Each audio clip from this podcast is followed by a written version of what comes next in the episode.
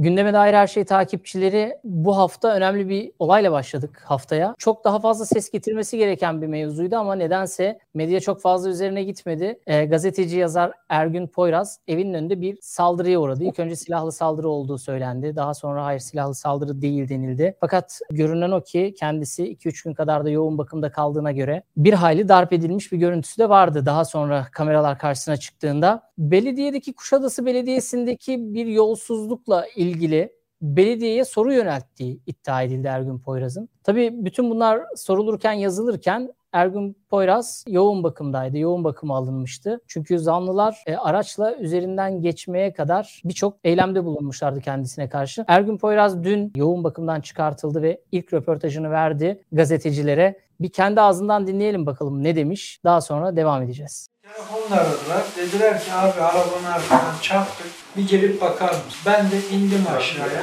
Baktım far kırılmış ama çarpmayla kırılmışa hiç benzemiyor. Çünkü şey arabada hiçbir çizik yok. Sadece far kırılmış. Böyle şaşkın şaşkın bakarken biri yandan, biri arkadan, biri soldan öyle saldırdı üç kişi.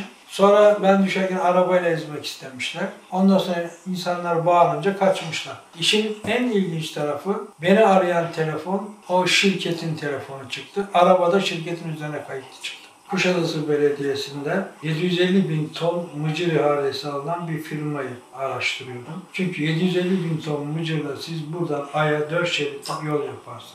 Yani böyle bir ihalenin olamayacağı çok açık. Hatta 300 gün süre vermişler firmaya. Bugün belki 500 günde 500 günde geçti. Daha ortada yarım kilo mıcır yok. Mıcır yapılacak yere bir tane daha kompresör gitmemiş. Artı oradaki taşla mıcır yapılmaz, imkansız. Dolayısıyla ben bunları sordum ilk önce 29'unda. Sonra işte olay günü de bu firmanın PKK'lı olarak tanındığını söyledim. Devletin dedim yetkili kurumlarından bununla ilgili bilgi aldınız mı? Yani saldırının arkasında kesinlikle Ömer Günel var ve bu PKK'lı şirket var. Zaten şirket sahibi de gözaltı. Kuşadası Belediyesi'ne 750 bin ton mıcırı ne yapacaklarını sordum diyor. 17 ihaleden 15'ini alan kurumdan, şirketten tekrar 750 bin ton mıcır neden alındı ve teslim edilmedi? 7 ton bile mıcır yok ortada diyor. Şimdi bütün bunlar olup biterken tabii muhalefetten de açıklamalar geldi. CHP lideri Kemal Kılıçdaroğlu partisinin grup toplantısında e, gerçeklerin ortaya çıkmasını istemiyorlar dedi. Fakat Kuşadası Belediyesi de CHP yönetiminde malumunuz. Ortada acayip bir karmaşa var. Tam bunlar konuşulurken GDH olarak konunun üzerine giderken başka bir video düştü gündeme. Gazeteci Ergun Poyraz, CHP Kuşadası Belediyesi'ndeki bir ihalenin PKK'lı bir isme verildiğini ve bu konuyla alakalı yolsuzlukları dile getirdiği için bugün saldırıya uğradı. Yoğun bakımda kendisine geçmiş olsun dileklerimi iletiyorum. Sahil kesimlerindeki ekonomik güç PKK'ya destek veren grupların elinde. Bu konuyu daha önceden de dile getirmiştim. Özellikle Aydın, Muğla, Bodrum, Milas, Didim, Kuşadası, Ölüdeniz, Fethiye, Antalya, Mersin, Tarsus ve birçok yer. 2015 Meskumal operasyonlarından sonra PKK'ya destek veren gruplar sahil kesimlerine göç etti. Bu bölgelerde hem gayrimenkul taşınması ve turizmi üzerinde büyük bir güç elde ettiler hem de yabancı turistlere karşı devlet bizim Güneydoğu'da ve Doğu'da evlerimizi yıktı, işsiz güçsüz kaldık, evsiz kaldık, bu yüzden buraya göç ettik şeklinde kara propagandalarını ürettiler. Bu konu Türkiye için bir iç güvenlik meselesi olabilir. İlerleyen zamanlarda dikkat.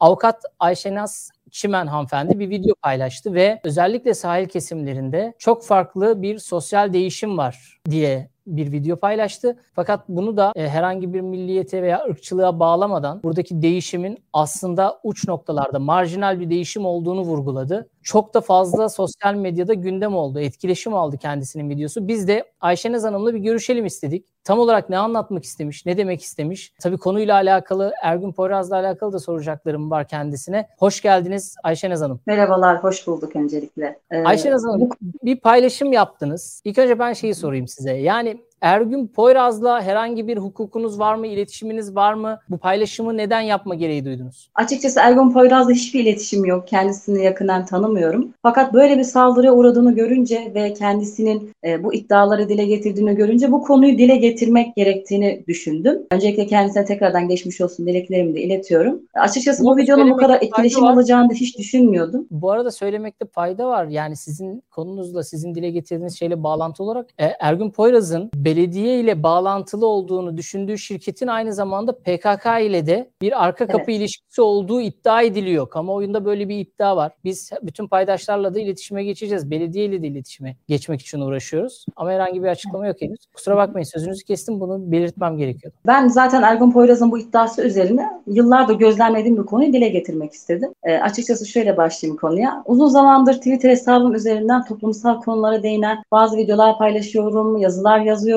Yaklaşık 5 yıldır da çeşitli internet haber sitelerine köşe yazarlığı yapıyorum. Yani e, genelde yazdığım konular da hani Türkiye'nin iç ve dış güvenliği üzerine. E, tabii bunlar kimine amatörce gelebilir, kimine acemice gelebilir ama önemli olan bu konudaki istikrarlı duruş diye düşünüyorum. 2015 Meskun Mahal operasyonları zamanında üniversite öğrencisiydim. Bizzat tabii e, gidip bölgede bir gözlem yapmadım ama sosyal medyada olsun, haberlerde olsun e, Meskun Mahal operasyonlarını bizzat yakından ta, e, yakinen takip ettim. Gerçekten cehennem gibi günlerdi. Allah bize bir daha o günleri asla yaşatmasın. Her gün şehit haberleri geliyordu. E, ben bu konulardan çok derin bir şekilde etkilendim açıkçası. Daha sonra 2016 yılında kendim, kendi imkan, imkanlarımla bölgede asker, polis, öğretmen arkadaşlarım aracılığıyla Güneydoğu ve Doğu'yu gezdim. Bizzat açıkçası bu meskumal operasyonlarının yaşandığı yerleri kendi gözlerimle görmek istedim. Çünkü o süreçlerde e, bazı e, sözde e, terör örgütü, e,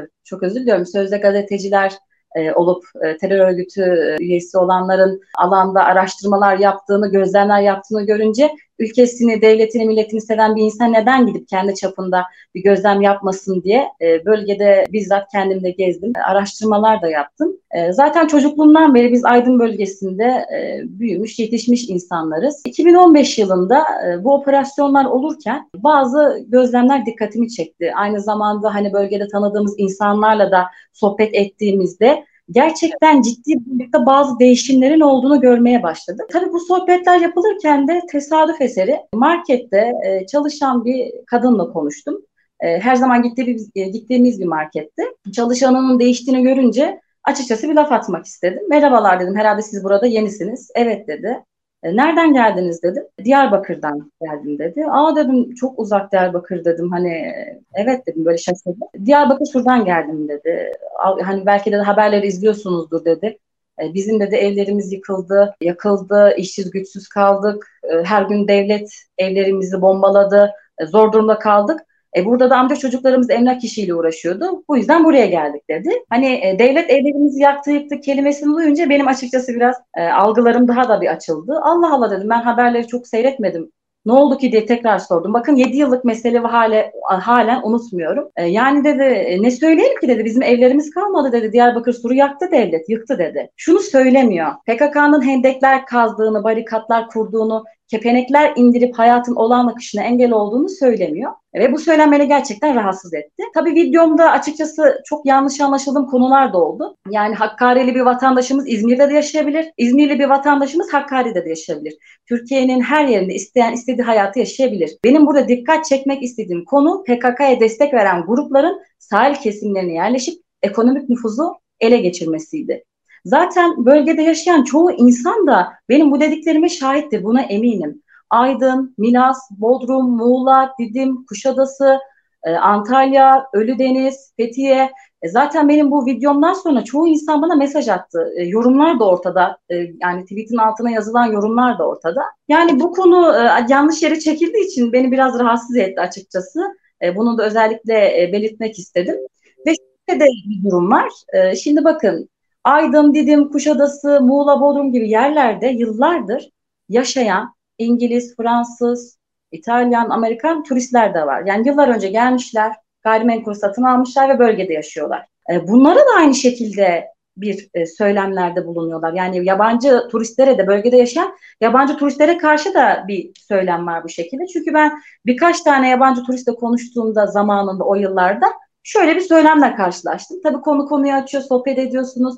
Nerelisiniz diye soruyorlar size. İşte e, şuralıyım diyorsunuz. Ya işte e, benim bir arkadaşım var Tuncelili. Benim bir arkadaşım var Muşlu. E, bazı konulardan bahsediyor. Sen Türk müsün, Kürt müsün diye bana yabancı turist soruyor bakın. Ben de söylüyorum evet ben hani Türk'üm, işte buralıyım vesaire.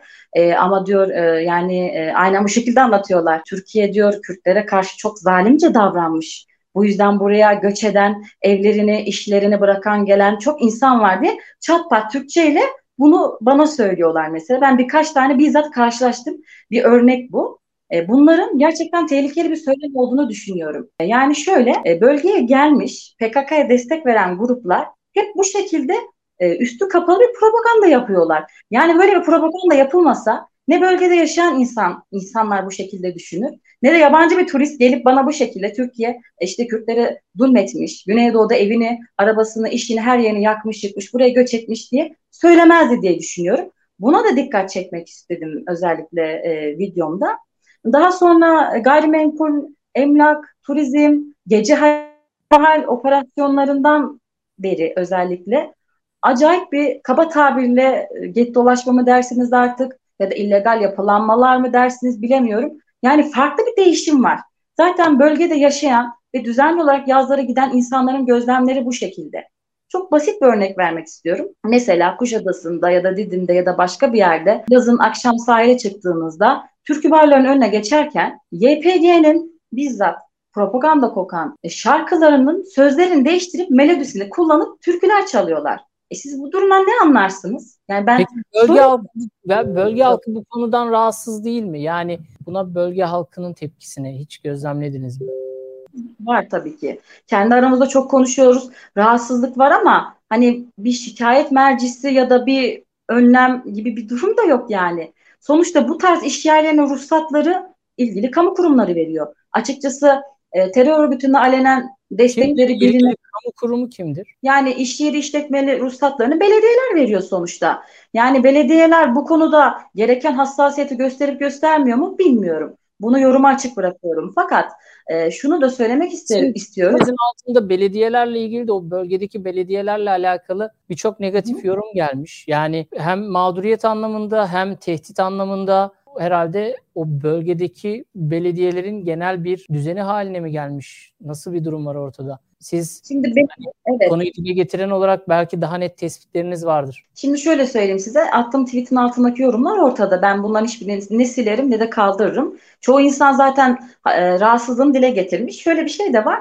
Mesela e, bazı barlardaki rahatsızlıklar e, belediye ya da kaymakamla hani şikayet şeklinde dile getiriliyor, belirtiliyor işte biz şunlar rahatsız vesaire şeklinde diye e, işte fazla gürültüden ya da sesten rahatsız diye insanlar şikayet ediyor. Fakat bölgede nüfus Peki neye bağlıyorsunuz? Yani o bölgedeki yerel yönetimlerin de bu tarz bir e, dönüşüm geçirmesini neye bağlıyorsunuz siz? Hem yani konuyu takip eden hem de bir avukat olarak hem bir seçmen olarak? Ya şimdi şöyle ben yerel yönetimlerin yani yerel yönetimlerin yaptığı çalışmaları bizzat açıkçası bilmiyorum. Kimlere ruhsat verdiğini bilmiyorum ama dükkan işleten kişilere baktığımda yani ister istemez aklımda bir soru işareti oluyor. Bakın şunu belirtmek istiyorum. Twitter'da e, çok fazla yorum gelmiş. İşte Kürtlerin ekonomik e, gücünün artmasını istemiyorsun. İşte Kürtlerin iyi yerlere gelmesini istemiyorsun. Beni yakinen tanıyan arkadaşlarım çok iyi bilir. Benim en yakın arkadaşlarım Kürt arkadaşlarımdır.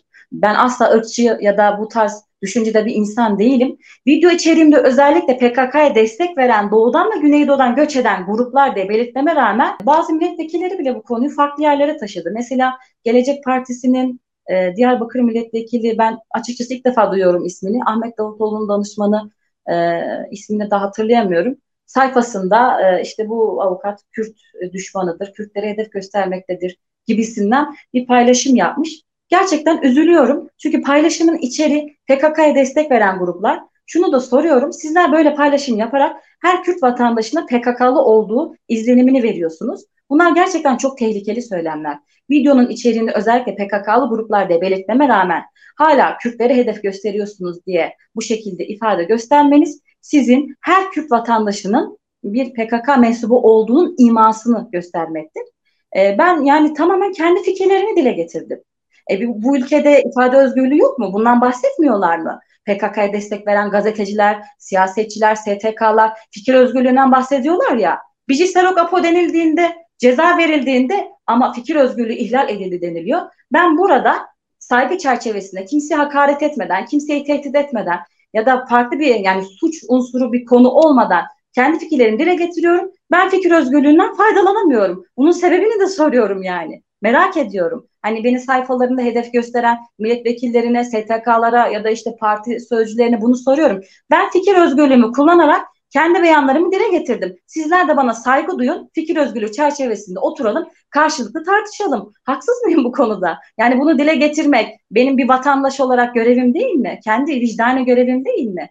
Yani önce bunu da belirtmek istiyorum. Bu durum beni yani sinirlerimi de bozdu açıkçası. E şöyle söylemek gerekirse yerel yönetimlerin e, yani ne faaliyetlerde bulunduğunu neler yaptığını bilmiyorum. Çünkü ben belediye personeli değilim. Fakat dediğim gibi iş yeri işletme ruhsatları belediyeden çıkıyor.